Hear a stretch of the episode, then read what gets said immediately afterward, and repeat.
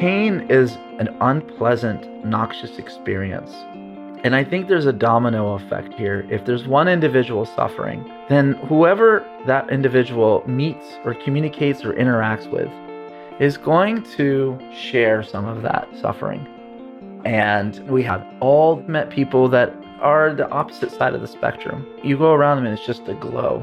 And that's just as contagious as well. You leave them, like, wow, I feel lighter, I feel better. I feel that with this work, it always starts with one individual and it has the capacity to change the entire society.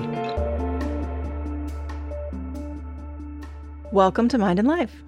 I'm Wendy Hasenkamp. My guest today is neuroscientist and pain researcher Fadel Zeidan.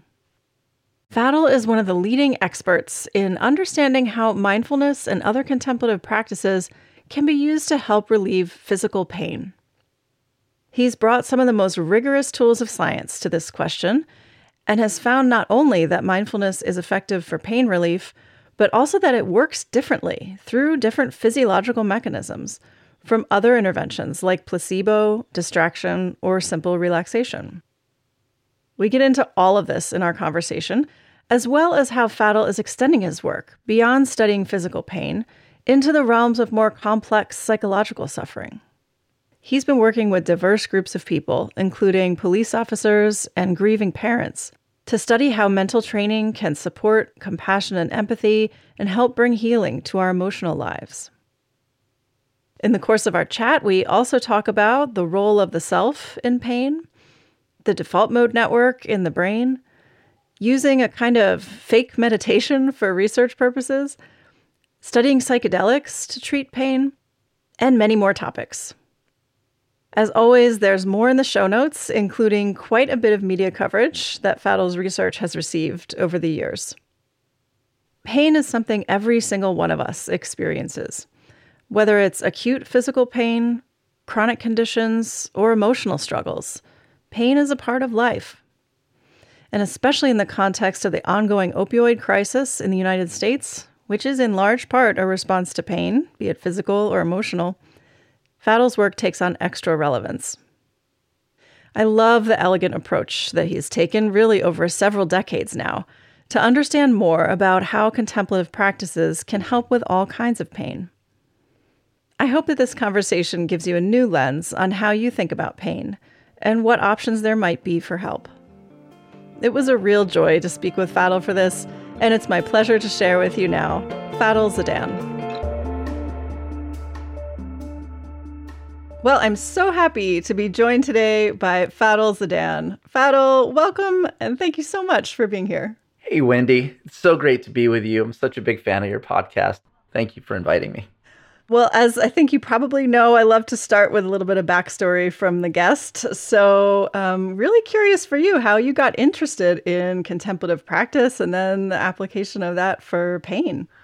Yes, thank you. Well, I'll try to be brief in the story, I guess you know, my interest in contemplative practices really came from trying to appreciate, even from a very early age, what it what it meant to be me, what being is all about. I guess as a human, you know, I had a pretty unique upbringing.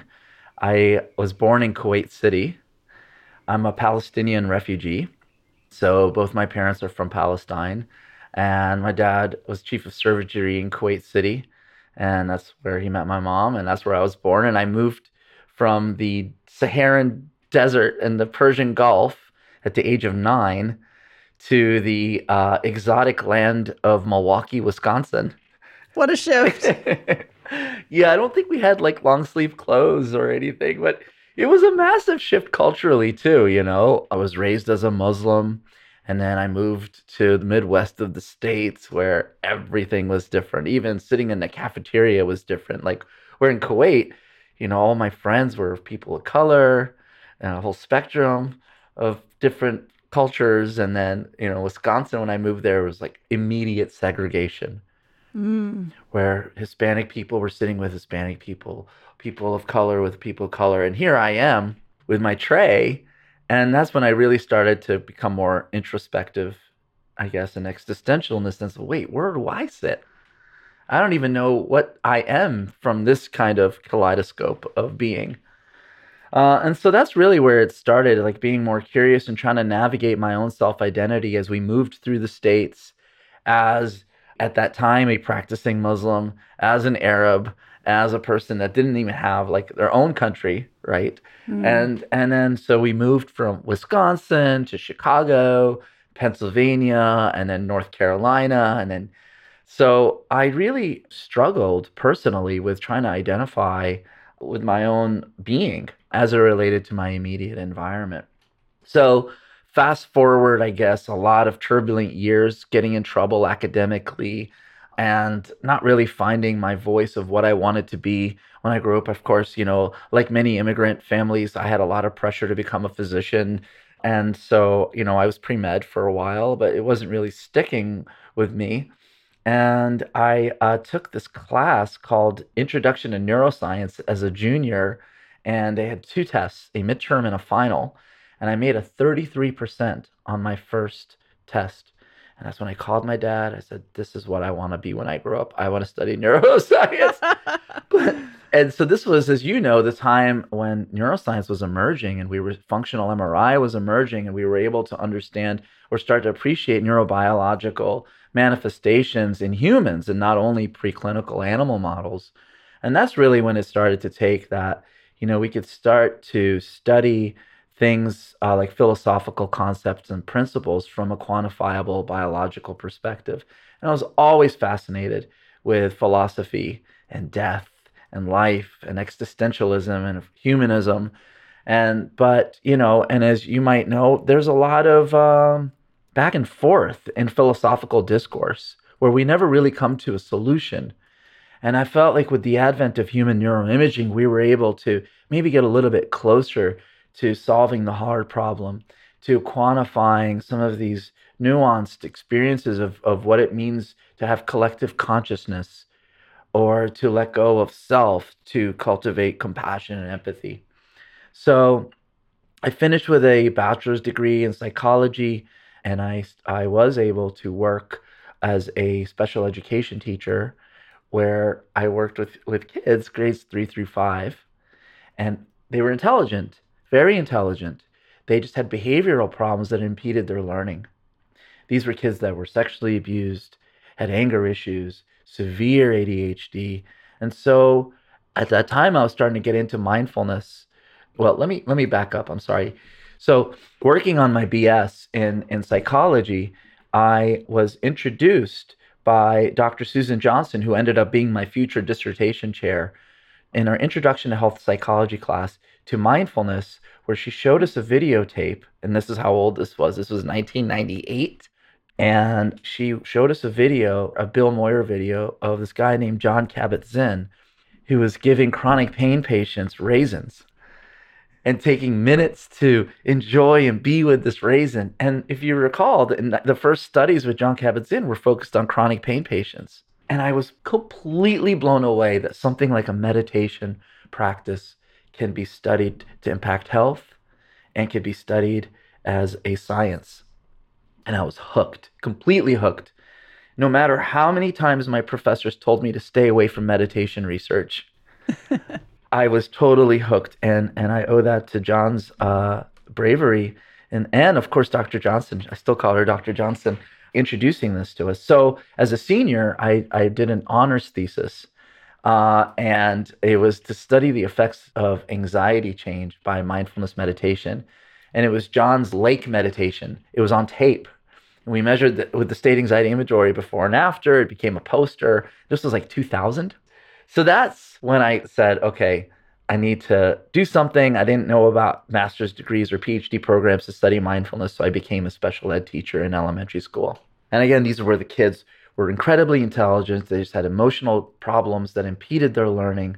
And so in the morning, we would practice mindfulness for 10 minutes. In the afternoon, we would practice mindfulness for 10 minutes. And these kids would make all these, you know, immature sounds and play around. And they never took it seriously until they had what we called then, I don't know what's called now, emotional meltdowns. A lot of triggers. And this is when we would work with them with the techniques they were learning and what we found was that the frequency and the intensity of these meltdowns would attenuate as a function of the school year. We had that year uh, the highest academic growth in the state of North Carolina in that program. They call them BED programs, behavioral emotional disability programs. I don't know what they're called anymore.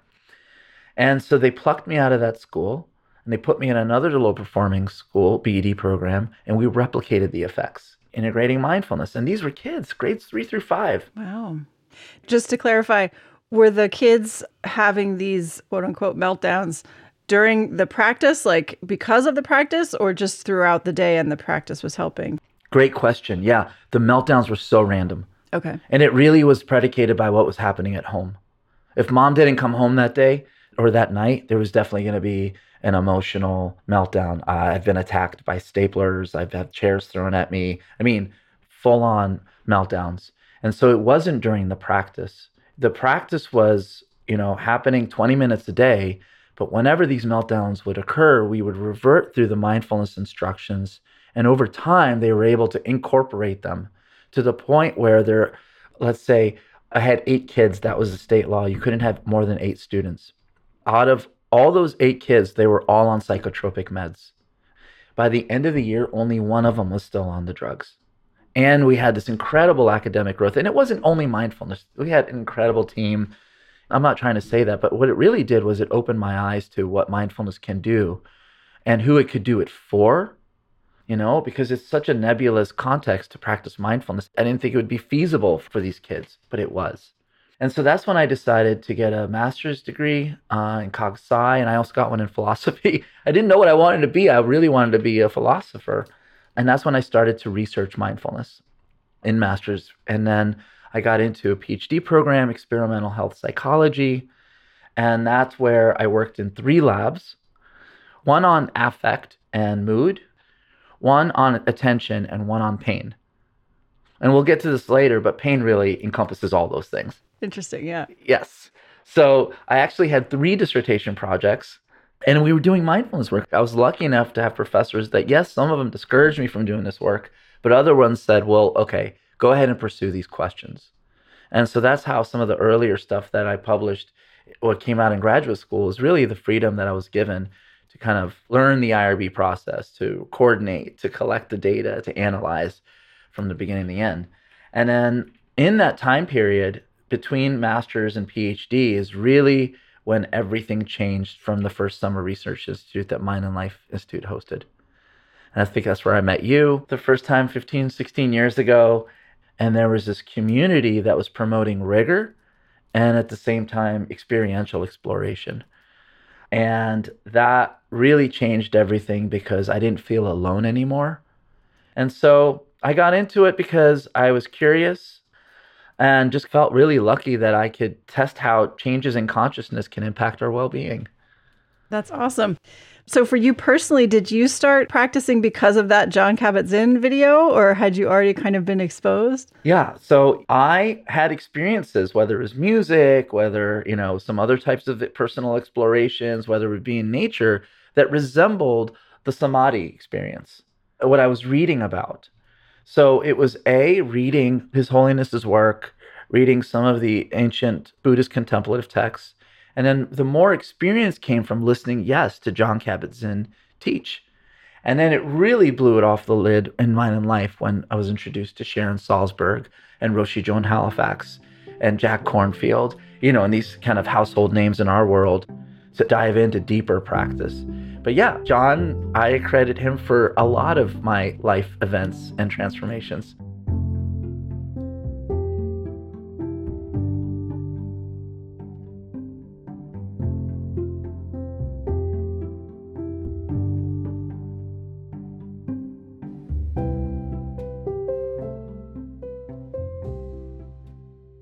Well, let's jump into all of your great work on the relationship of mindfulness to pain. Sure. It's really been such a joy to watch your career over the years and as it's built these insights. Um, it's just fascinating. So I'm excited to dig into it with you.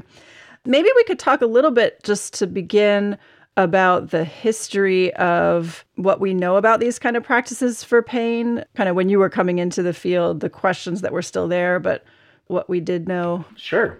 So we know from historical accounts that uh, meditation practices can uniquely impact the subjective experience of pain.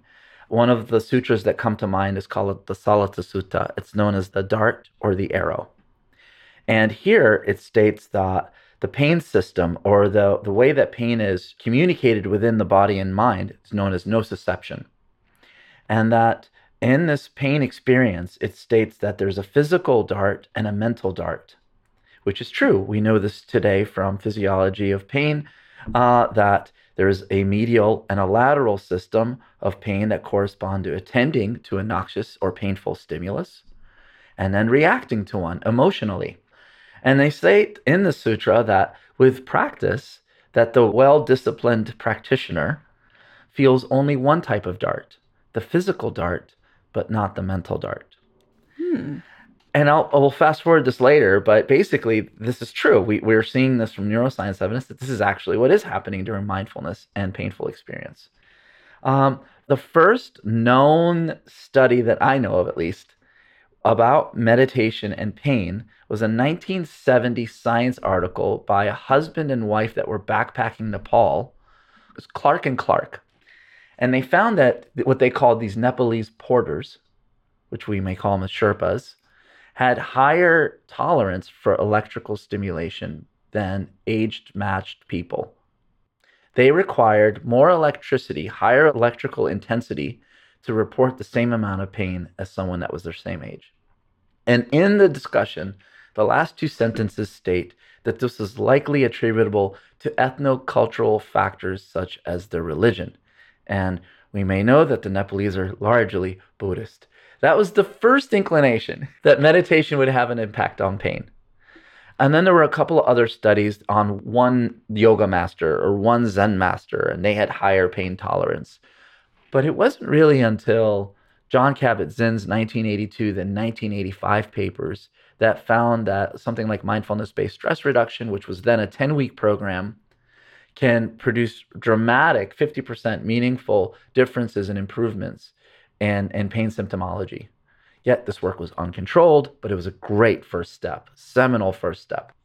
Just want to clarify one uh, distinction which you were bringing up there between the the physical experience of pain and the emotional experience of pain, which is so fascinating that that goes all the way back to the ancient Buddhist texts.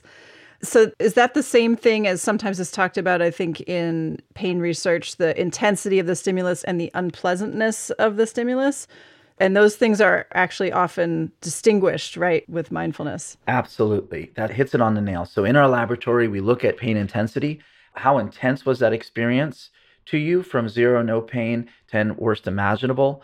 Uh, and, and then the other, we looked at pain affect, pain unpleasantness. How much does it bother you? And then we use an analogy to help our participants understand. So if you're listening to the radio and a song comes on that you really don't like, how loud that song is, is the intensity. How much it bothers you is the unpleasantness. And it was derived from, like you were saying, pain research, not necessarily the fact that these contemplative texts were saying you should separate these two dimensions. It was just standard. We just didn't expect to see differences between intensity and unpleasantness as we have in our studies. Right, right. And it, is it the case that often the meditation interventions are changing more the unpleasantness than the physical experience or intensity? Yes. Every mindfulness study ever done on pain has shown that the affective, the unpleasantness component of the experience is dramatically more impacted than the intensity. If you look at Richie Davidson's work, Antoine Lutz's work, you could find that in those long term practitioners, those Tibetan practitioners, their intensity of pain doesn't actually change at all. They report the same amount of pain intensity as controls. It's only on the unpleasantness side that there's a significant reduction. So over time, as you become more adept with greater frequency of practice, the sensory dimension, the intensity starts to go back up and becomes almost normal, if you will. But the way that you're appraising the experience is significantly modified. Great. That's helpful. Um, sorry if I, I derailed you. No, no, no. I just want to give shout outs to the right people, you know, because there's been some people before me that have done this work and have really seismically moved the field, like Josh Grant and Pierre Rainville, Josh got a Varela Award from the Mind and Life Institute and studied the effects of painful heat stimulation on Zen monks versus age matched controls. And he published this work in 2009 and found that these monks required a significantly higher level of pain stimulation to report the same amount of pain as, as these age matched controls. And what was cool is that these folks weren't meditating during the stimulation. So it kind of gives rise to this idea of plasticity where the state of meditation starts to develop more into a trait. Right. Um, so right around this time, I started to really get into studying pain. And, you know, again, I was surrounded by professors that were just kind of saying that wor- this work was frou frou. It could just be placebo. It could just be relaxation. It's probably just distraction. So we just put it to the test. So we just compared mindfulness to math distraction, relaxation, and just regular rest, and found that mindfulness, after just three days of training, significantly reduced, while they were meditating, significantly reduced pain. But we kept losing participants because of how long the training was, the eight week trainings. And we started to meet with patients, and they said, I just don't have time for an eight week intervention. So, something that was really important to me was to try to find a way to make this as clinically applicable and translatable to folks that maybe don't shop at Whole Foods. Mm-hmm. You know? And so, and if it didn't work, great. Then we know that more dosage is required. But we kept seeing that brief training, three, four days of training, was enough to teach people to independently practice, to then use the technique to immediately directly attenuate the subjective experience of pain. So moving forward, I ended up landing a Varela Award, and I took this to Wake Forest University School of Medicine, and uh, I landed a postdoc there with Bob Coghill, who was one of the first people to image pain and really changed my trajectory, and really changed me to become an independent neuroscientist, a pain scientist, and someone that really my goal was always to bring rigor to this game and Bob taught me that. Bob was very adamant that he did not like mindfulness research. It's great to have a skeptic helping you along. Yes. So he took me in and took a risk. And we published a paper in Journal of Neuroscience that showed a meditating brain during painful heat. And we're able to show that meditation deactivated brain regions that were very unique to the pain experience, like the thalamus and the greater the deactivation of this area, the greater the analgesia. And the thalamus is super cool because it's like a gatekeeper from the brain to the body. Everything except for the sense of smell has to go through this thalamic gate before it enters the brain. And what we kept seeing is that meditation would almost close the gate on ascending nociception or painful information from reducing the elaboration of pain processing. And the greater this attenuation, the greater the analgesia. The pain relief. Yes, the pain relief. Thank you. So maybe we could talk also a little bit about this experimental design that you develop known as the sham meditation, which is kind of like a fake yes. meditation, which I think is really um, fantastic in terms of experimental rigor. And you are the first person I knew of to put this in place. So maybe you could describe that. Yeah. So I was really determined to end my career. And, you know, this was around the time where studies that were using sham surgeries and showing benefits, where people would just make an incision tell the patient that a surgery was performed when in fact it wasn't, and the patients would feel better. So it's a big placebo effect. A huge placebo effect. Yeah. Yes. And, you know, the first paper we published didn't have a control group. And so we got lucky with some grants and we created three controls to compare to this mindfulness intervention a placebo cream group, a book listening control group, and yes, the infamous sham mindfulness meditation intervention.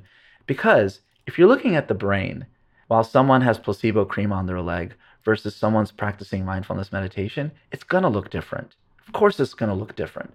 So, what we wanted to do was to create an, an analogous, something as closely matched to the mindfulness intervention without the explicit instructions to non reactively attend to the breath. If this technique, if this non reappraisal, this unique reappraisal process that corresponds to mindfulness is really the magic sauce, then we should be able to parcel that out biologically, psychologically, and psychophysically. So we created this intervention where we told people that they were randomized to a mindfulness intervention. They were introduced to the intervention just like the mindfulness group. They were taught to sit with their eyes closed in a straight posture and to take a deep breath every two to three minutes as we sit here in mindfulness meditation. And everything was matched, including the time spent giving instructions. So, guess what? It's super effective. It was so analgesic. Wow. So, those people experienced a lot of pain relief. They sure did, like more than a clinical dose of IV morphine. Wow. That's significant. Yes. But mindfulness was more effective than sham mindfulness meditation. And it engaged different brain processes than the sham technique. So we then did the same design and looked at heart rate variability changes. They both were analgesic, the sham technique and the genuine technique. They both increased heart rate variability, which is a marker of good health.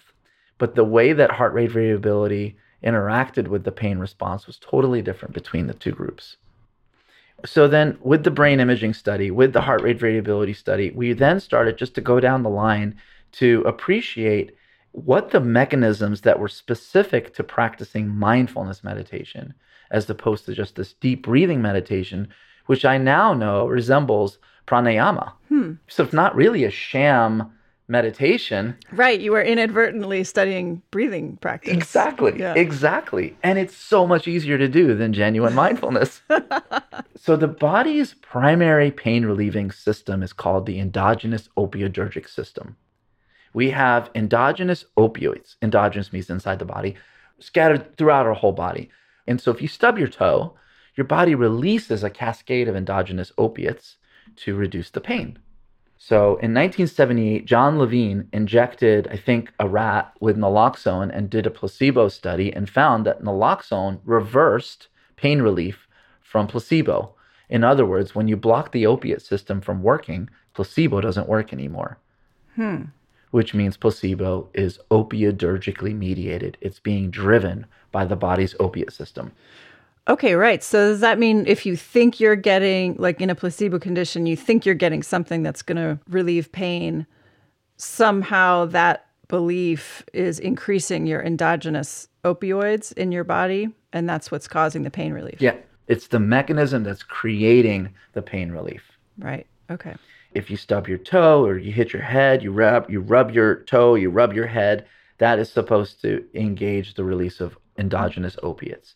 So, placebo, acupuncture, hypnosis, distraction, transcranial magnetic stimulation, prayer, all these things are using the body's opiate system to reduce pain. Because when you inject them with naloxone, the techniques don't work anymore. Okay. And just to remind the listeners, naloxone is the substance that will block the opiate system in your body. Absolutely. Every EMT, every cop, every fireman, and now Narcan, which is the, the commercial product of naloxone, is available over the counter. They all carry it because it immediately reverses an opiate overdose by inhaling it nasally. But if you inject people with enough of it, you could reliably block the opiate system from working. Okay. So we, you know, as you'll see a trend here, we're just asking very low-hanging questions does mindfulness meditation, as compared to the sham technique, use the body's opiate system to reduce pain? And across three studies now, we have shown the same thing. Mindfulness works when opiates are being blocked, and sham meditation does not work when opiates are being blocked. So again, we're showing that there's similar efficacy, in, in other words, the effects of pain relief between the two conditions, but they're using different systems to accomplish that pain relief. Mm. And especially with pain, you know, there's so many components of mindfulness that engage placebo type responses. The belief that you're meditating, uh, facilitator attention, expectations. And if we're really going to increase the rigor and the standards of this type of work, all of our studies should be at some level placebo controlled, and especially in the field of pain. And so this has really kind of been our motif for how we move forward with our clinical trials by using as many different placebo controls as possible to really parcel out what's happening.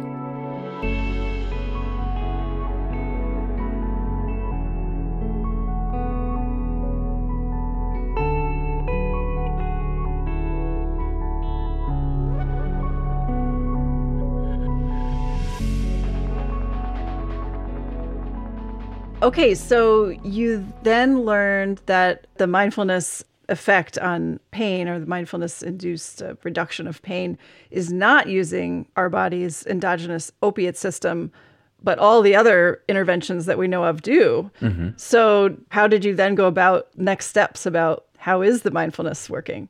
Right. That's such a great question. I don't know how to test that question right now. Maybe we could use um, some radioactive PET imaging to target the neurotransmitters that are at play. We're working on it. But the cool thing about naloxone with the opiate blocker is that when you inject someone with it, they don't actually feel any different. Unless they were on opiates. If they're on opiates, they'll go through withdrawal. So we test for that. So it's really about using a technique or a antagonist that won't unblind or reveal the drug's label to the patient. So that's really the tricky part. So it could very well be something that is using the body's serotonergic, the serotonin system, the endocannabinoid, and or the dopamine system. So we're hoping to figure that out. You know, we're also getting into gut microbiomes. Fascinating. Yeah, we're, I mean, we're trying to just go as whole person as possible right now. And so we're doing clinical trials currently in chronic low back pain patients where we actually, instead of using painful heat to elicit the pain, we're actually evoking their own chronic pain. So, if let's say you have sciatica, I can actually lift your leg up and perform this thing called the straight leg raise test. Ouch. Yes. and so we can lift their leg up to produce the sciatic pain. So there's nothing out there that can immediately reduce one's own chronic pain. Nothing.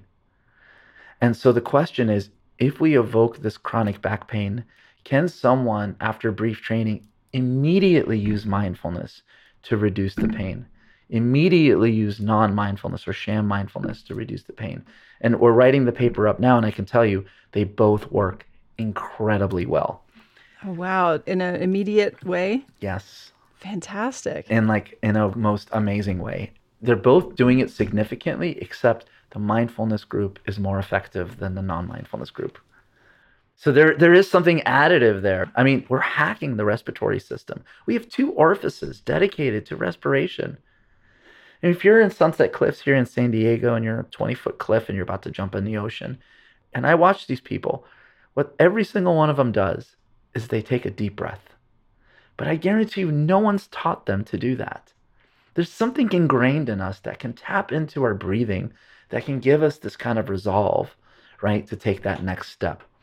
And I think what we're doing as contemplative researchers is hacking that system to create a recipe that could promote the most well-being for everyday folks. That's really my thing right now is how can we get this work to folks that need it the most that don't necessarily have that time to spend, you know, at Spirit Rock, which by the way, I love Spirit Rock, don't get me wrong, but a lot of people, they have two jobs, they're single parents, they suffer from chronic pain.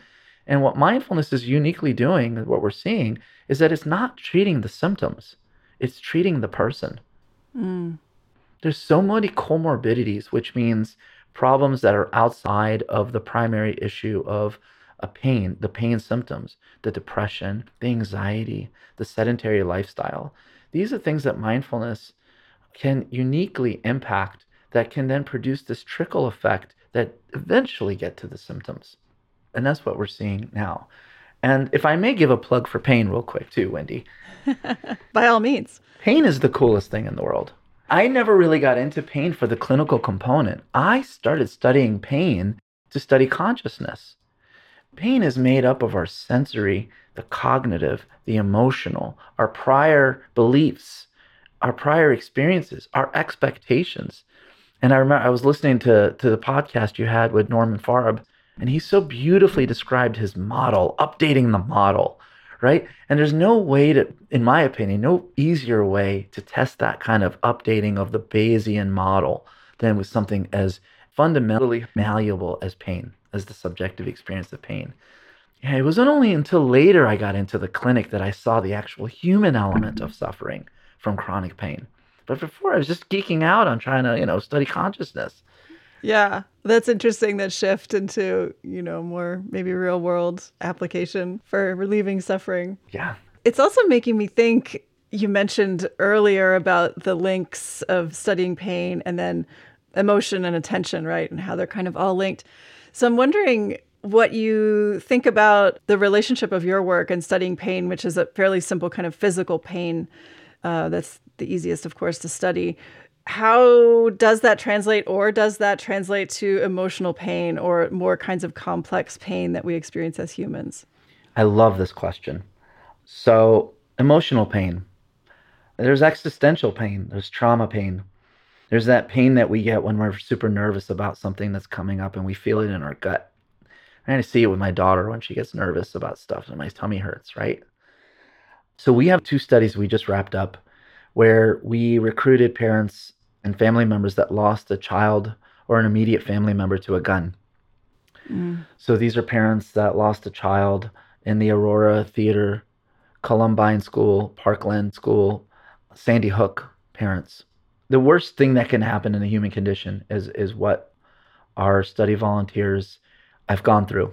And what's unique about the healing process of mourning and, and the worst type of grief is that relieving the grief to these parents and these stakeholders is almost to them a way of forgetting about their kids and their family members that they lost. So they don't want to heal in that way because they don't want to forget. There's guilt that arises from that as well. And so working with them and Pandemic of Love, uh, Jon Kabat-Zinn actually introduced these projects to, to my lab, and Moms Demand Action and Survivors Empowered. We've been working with a lot of organizations. And we came up with the idea of integrating mindfulness because mindfulness isn't necessarily putting the grief away. It's providing the skills to allow someone to stay with the grief and maybe attenuate or accept some of these negative emotional aspects that impact their health. So they're able to hold the grief, the mourning in the present moment, but at the same time regulate the emotions that arise when dealing with those catastrophic thoughts. And so what we're doing is we're training these individuals in mindfulness interventions, standardized, manualized interventions, MBSR, mindfulness based stress reduction, mindful self compassion, compassion cultivation training. And they will go through these training and then themselves will eventually learn how to become teachers for other victims of gun violence because Wendy, you and I know that there is no shortage of that in this country. Yeah. And so what we found were dramatic reductions, dramatic reductions in post traumatic stress, in stress. Depression went down by 70%. Oh my goodness. I mean, dramatic. And what was driving these benefits were significant increases in dispositional mindfulness, trait mindfulness. And for your listeners, this is the mindfulness that doesn't necessarily that you experience while you're meditating, but rather the being more mindful when you're not meditating. It's thought to be more temperamental.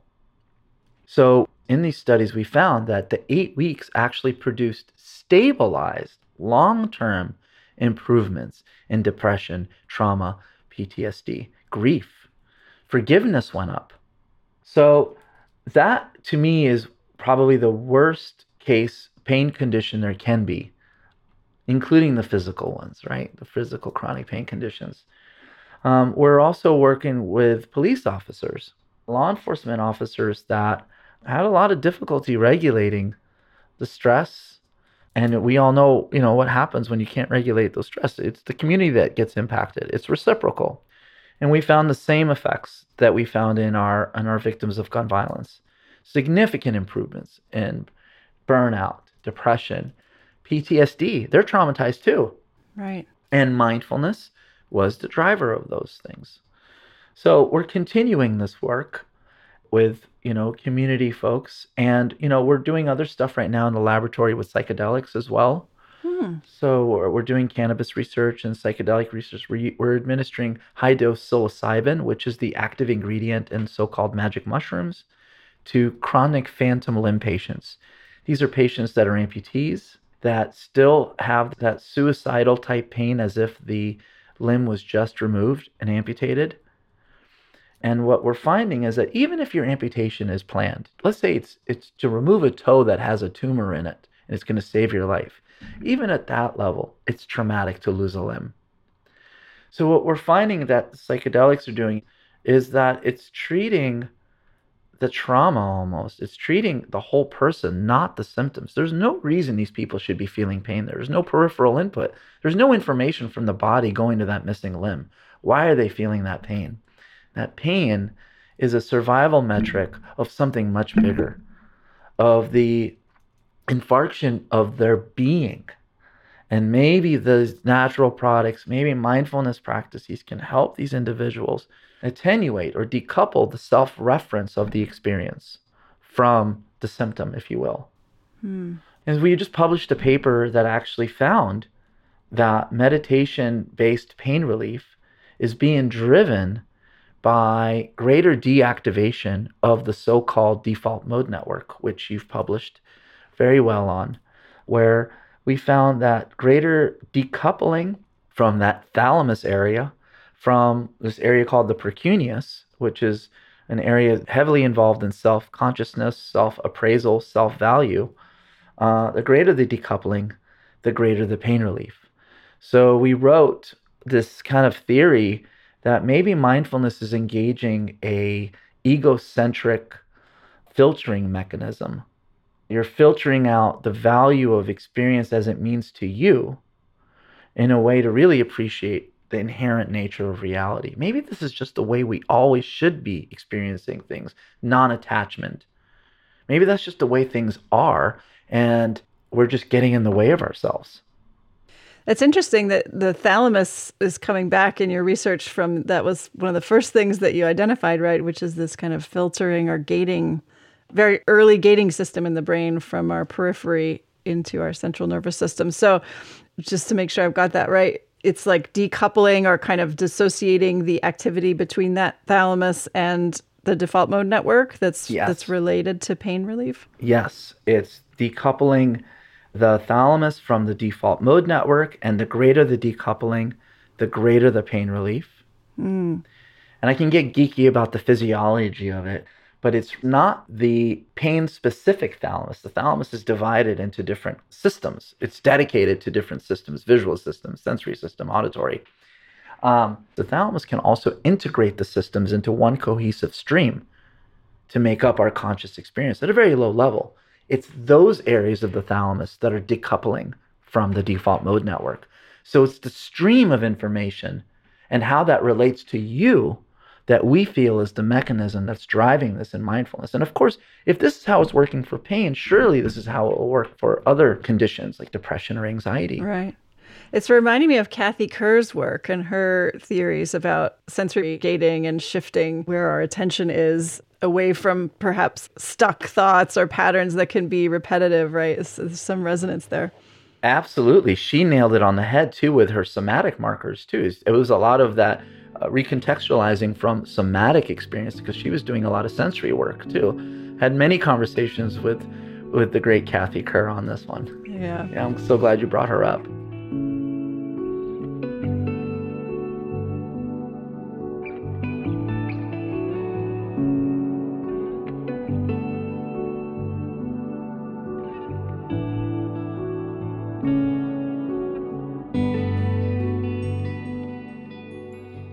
Something you were saying before when you were speaking about working with people on self compassion and teaching um, those kinds of practices for the parents of children who are killed by gun violence. You were also just sharing about how meditation based pain relief might be related to, I don't quite know how to say it, but maybe removing these stimuli from our ongoing model of the self or, or self referential processing in the brain.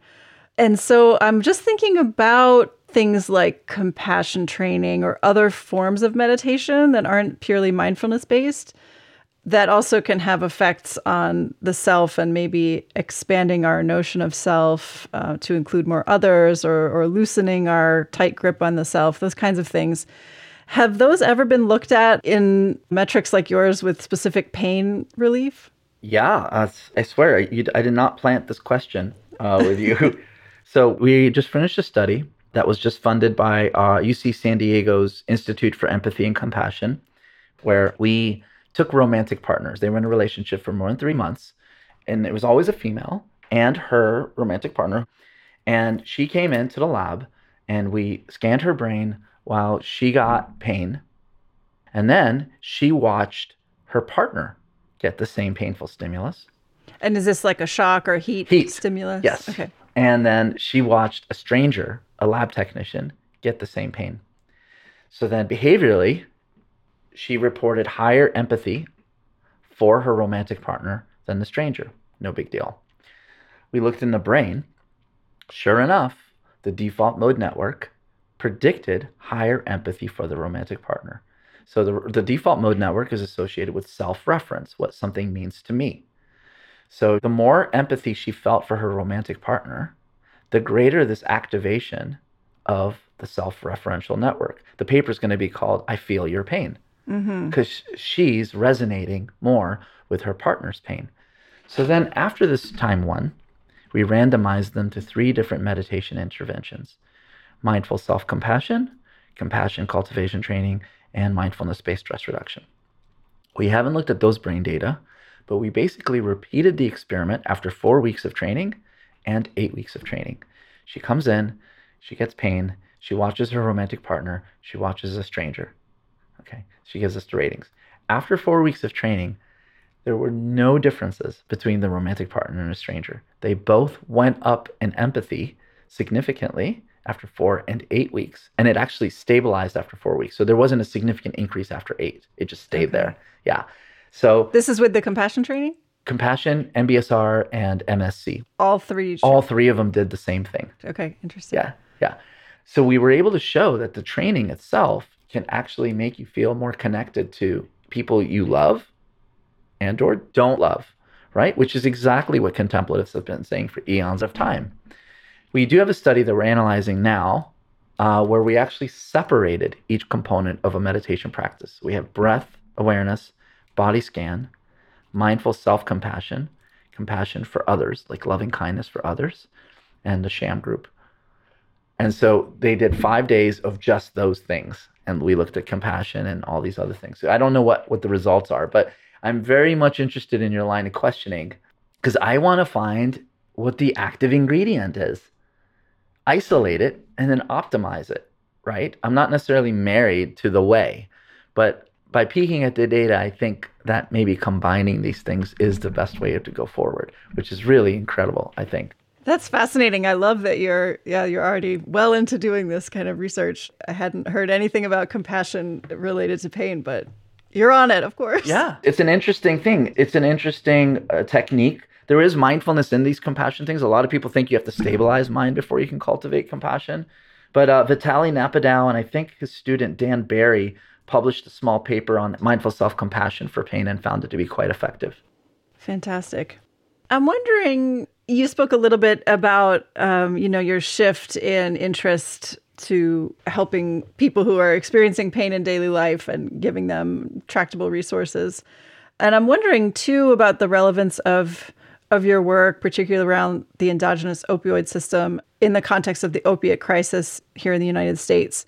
Just wondering if you could share any thoughts on that. Absolutely, yes. The opiate epidemic has always been a massive problem in this country, and surely the pharmaceutical companies had a lot to do with this.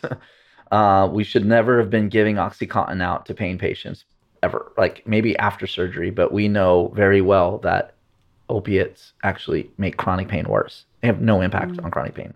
Uh, I will get patients, chronic pain patients, will write me and tell me that they don't agree with me.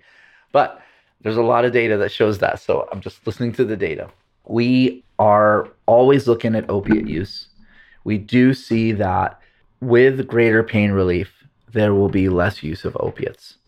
And we do think that mindfulness will be particularly advantageous to assuage chronic pain and opiate use. In fact, I think, other than state anxiety, pain is the easiest target for mindfulness to move.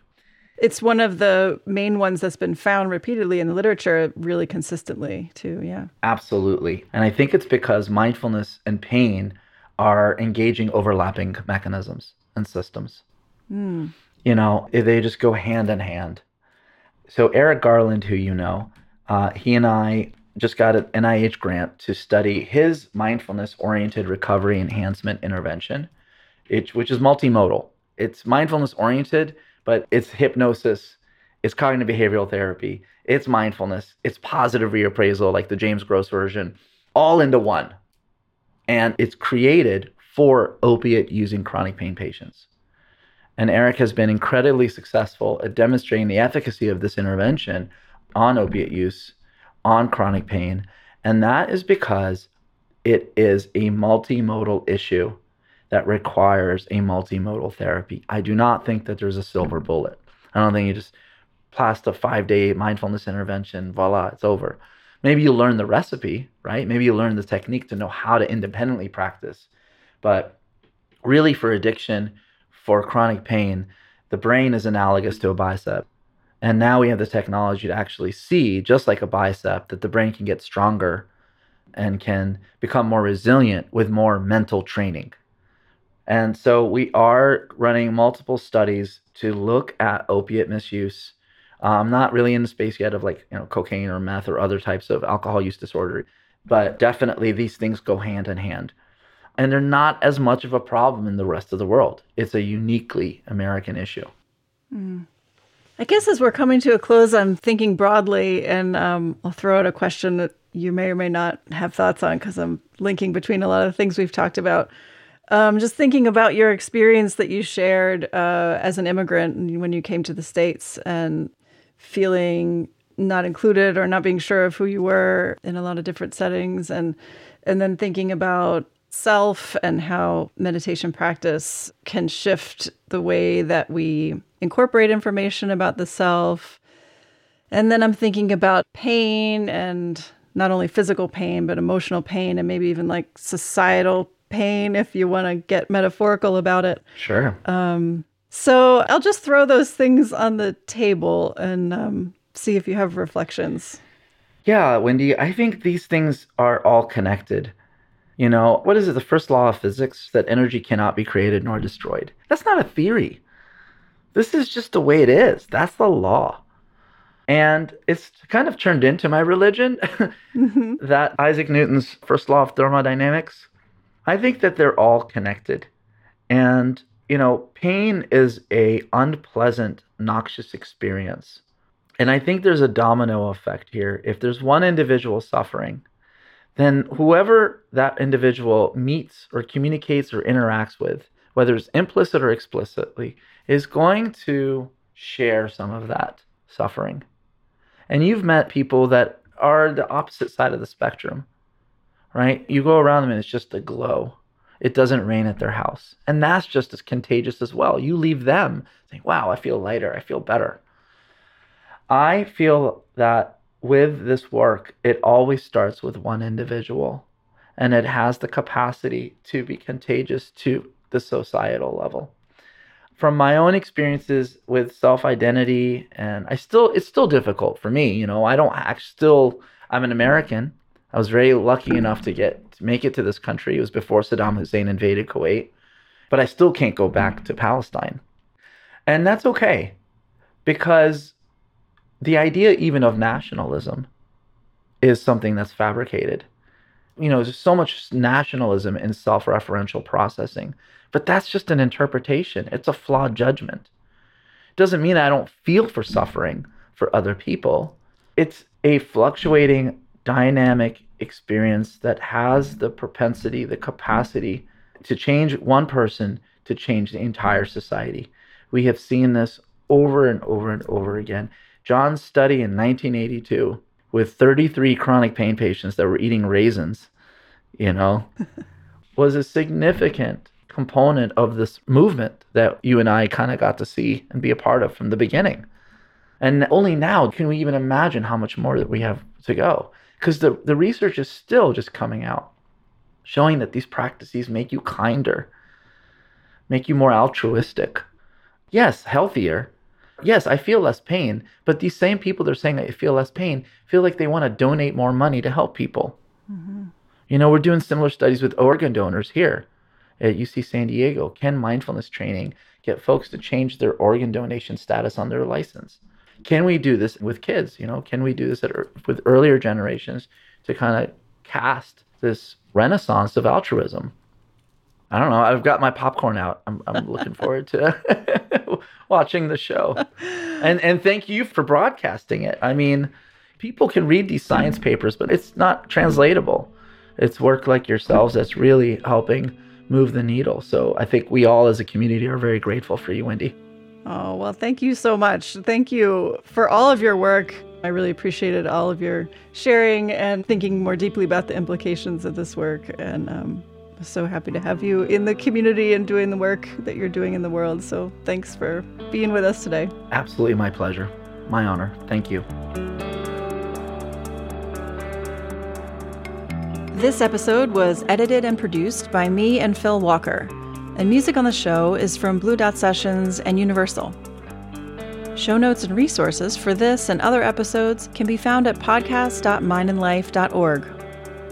If you enjoyed this episode, please rate and review us on Apple Podcasts and share it with a friend. And if something in this conversation sparked insight for you, let us know.